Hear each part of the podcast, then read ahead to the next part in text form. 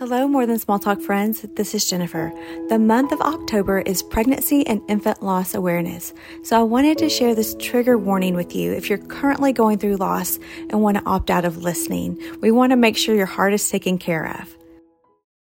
2 decades ago, I was in a stretching place and certain I couldn't handle one more loss. Of all the things that I desperately wanted in my life, each seemed to slip so quickly out of reach. I became a woman who is really good at losing things, misplaced faith and burning questions. Why me? At that time, I kept a journal and was faithful in writing down my jacked up feelings.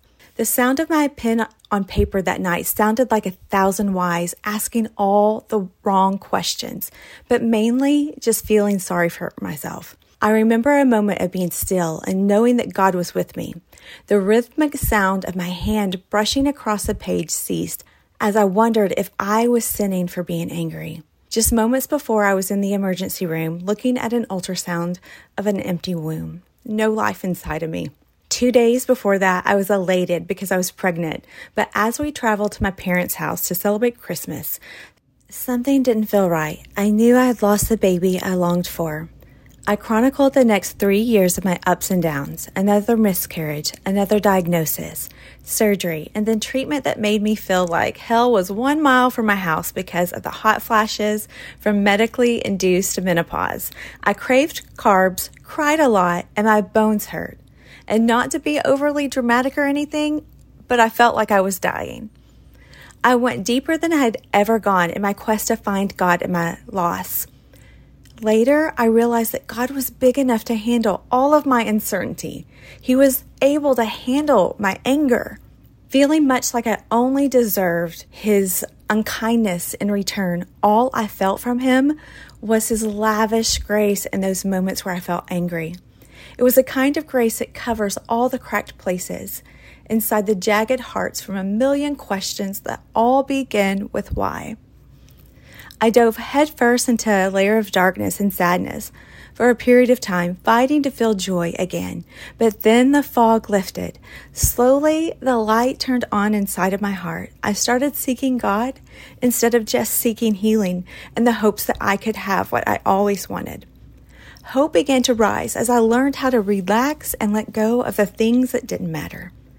I took off that mask we wear as women, the one that says, "I'm fine," when we really aren't.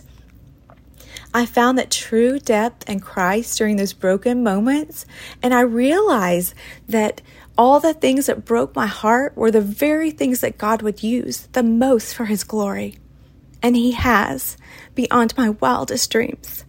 It turns out that losing things really built the very best things in my character, and the way that I seek after God with every fiber of who I am.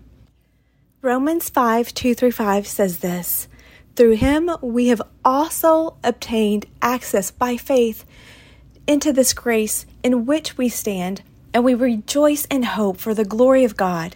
More than that, we rejoice in our sufferings, knowing that the suffering produces endurance, and endurance produces character, and character produces hope. And that hope does not put us to shame, because God's love has been poured into our hearts through the Holy Spirit who has been given to us."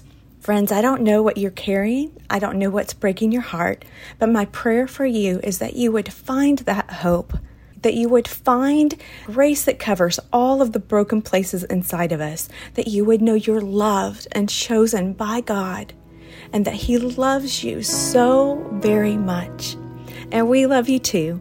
Thanks for listening, and share this with a friend today so that they can be encouraged and have a little hope too.